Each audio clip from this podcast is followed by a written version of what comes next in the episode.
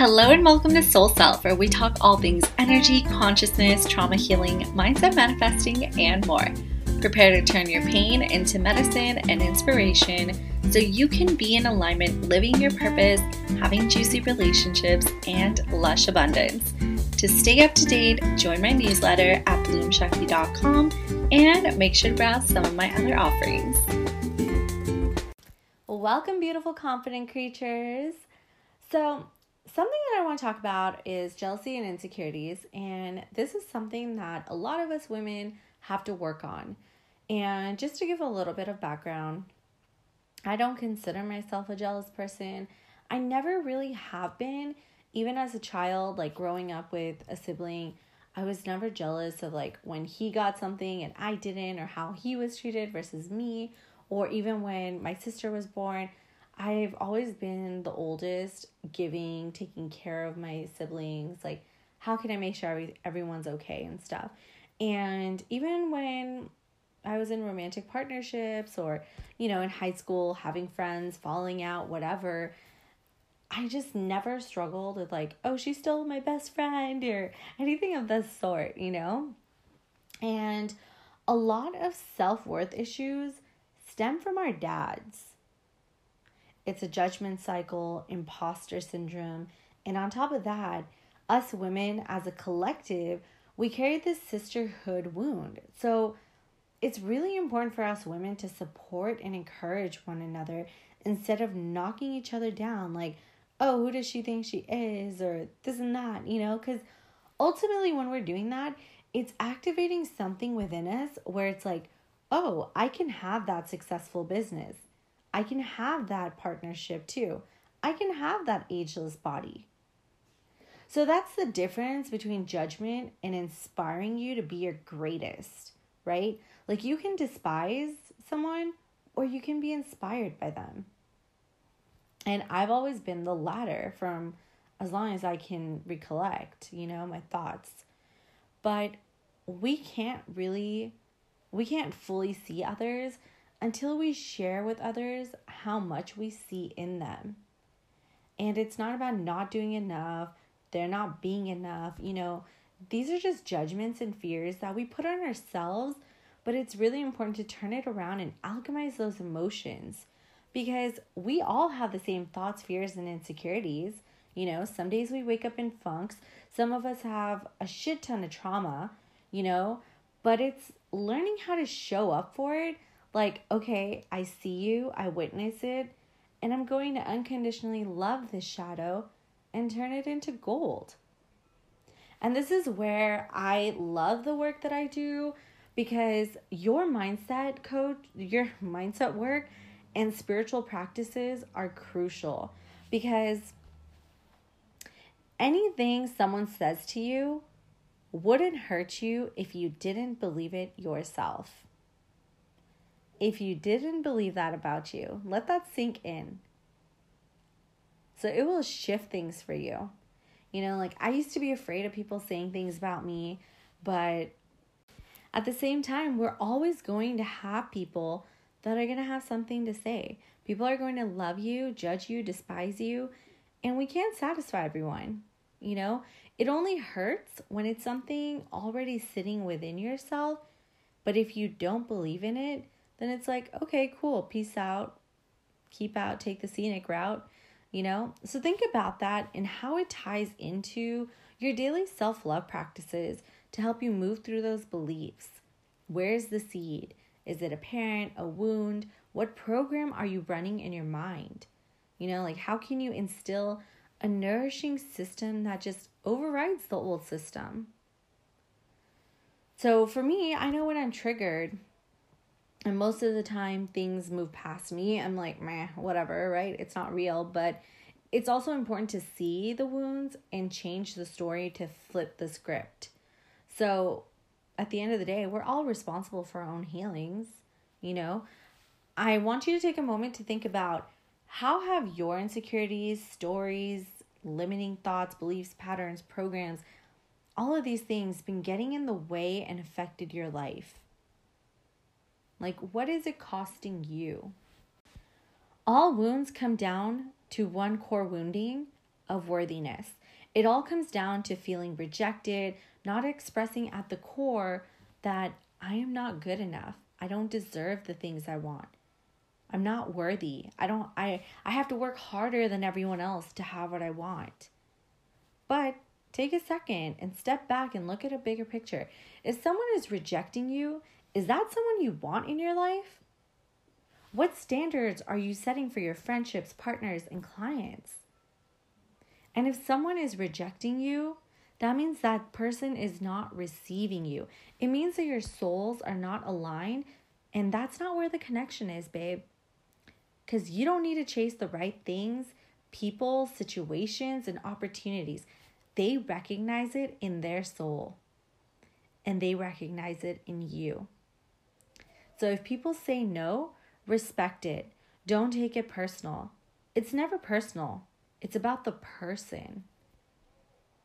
So give people the permission to be who they are and free yourself. Feel liberated because you will gain so much more expansion.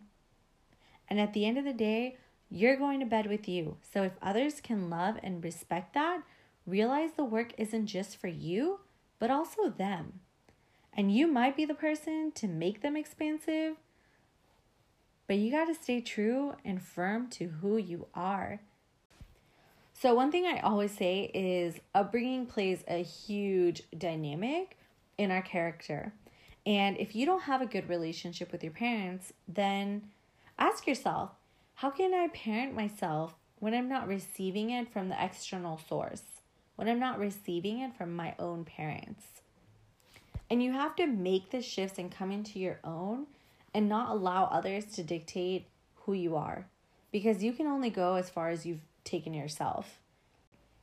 And we humans have this deep fear of showing up in our full expression, our full rawness, but you have to show up and let others decide how they feel and think. Being born in your body, your experiences, is not an accident. This is your earth journey, you know, don't avoid it. This is your soul journey. It's not about getting past it, but accepting it and working with what comes, not just by bypassing it. Like, how is all this a growth perspective for you? What does the opportunity have for you? You know, and don't be preoccupied with loss or loneliness. Work on yourself. It's all about awareness, constant mindfulness, embracing who you are, not trying to be like others. Like you are being called to change, make life altering decisions daily. And it's important to have informed practical actions to actively make long and short term routines for your true healing, your true unfoldment. Your true unfoldment is liberation. So, where is your liberation? And on this topic, I want to bring up rejection. When you're rejected, ask yourself where am I not fully expressing or showing up? What shadow pieces do I not want to see? And let me tell you something, babe. When we can't show up as fully integrated beings, then we're not honoring the full spectrum of who we are. Everyone's about all this love and light bullshit, covering it up with positivity, that doesn't work. You have to get through the shadow work, the dark stuff, the chaos to get to the light. And that is the one thing no one ever fucking talks about. We have these layers of shit taken on from different things in our lives, and it's honestly just an opportunity to clear up another layer so you can keep going into that true, deep, authentic version of yourself and show up as who you're meant to be in this lifetime. And I want you to know you're not broken. Nothing's wrong with you. We just have wounds and traumas dictating things in our lives. But deep at the center of your core, remember who you are. And let me tell you, babe, you're an incredible, beautiful, badass soul. And it's in the moment of intenseness and pain that you want to shut off but that's when you have to allow space to recognize it and fully open it up and get into the emotion. Alchemize it. then you create something beautiful out of it. And that's exactly how the birth of True Unfoldment, my coaching and healing business, happened because through all the years of trauma, rejection, abuse, whatever, I came to a point of like, okay, enough is enough. I need to take time for myself because I keep attracting the same kind of people, just different faces and same kind of situations and jobs and this and that. And I realized that, you know, being celibate and single for three years, I just prepared myself, retreated, learned so much about myself, and did deep inner healing work. And if you think about it, how many people are single for that long? Like truly single. How many people actually do that deep work? And I'm not saying everyone has to do that. You know, some people can figure it out and feel whole after like six months. I don't know. Like every person's different. But I found my purpose, I found myself. And that's why the basis of my business is geared towards women to help empower them. And it's about self love, respect, and confidence. It's about knowing your divinity and stepping into your goddesshood. Because when you give yourself permission to be yourself in your fullest expression, then you're giving everyone around you the permission to do the same as well. Like, you don't need to be like everyone else. Like, why fit into the crowd? Because no one's going to recognize you that way. You're not going to stand out. So, notice when you're acting like someone else and not being authentic with yourself, and ask yourself, who am I pretending to be? And another good piece to this is notice the Instagram accounts you're drawn to and repulsed by.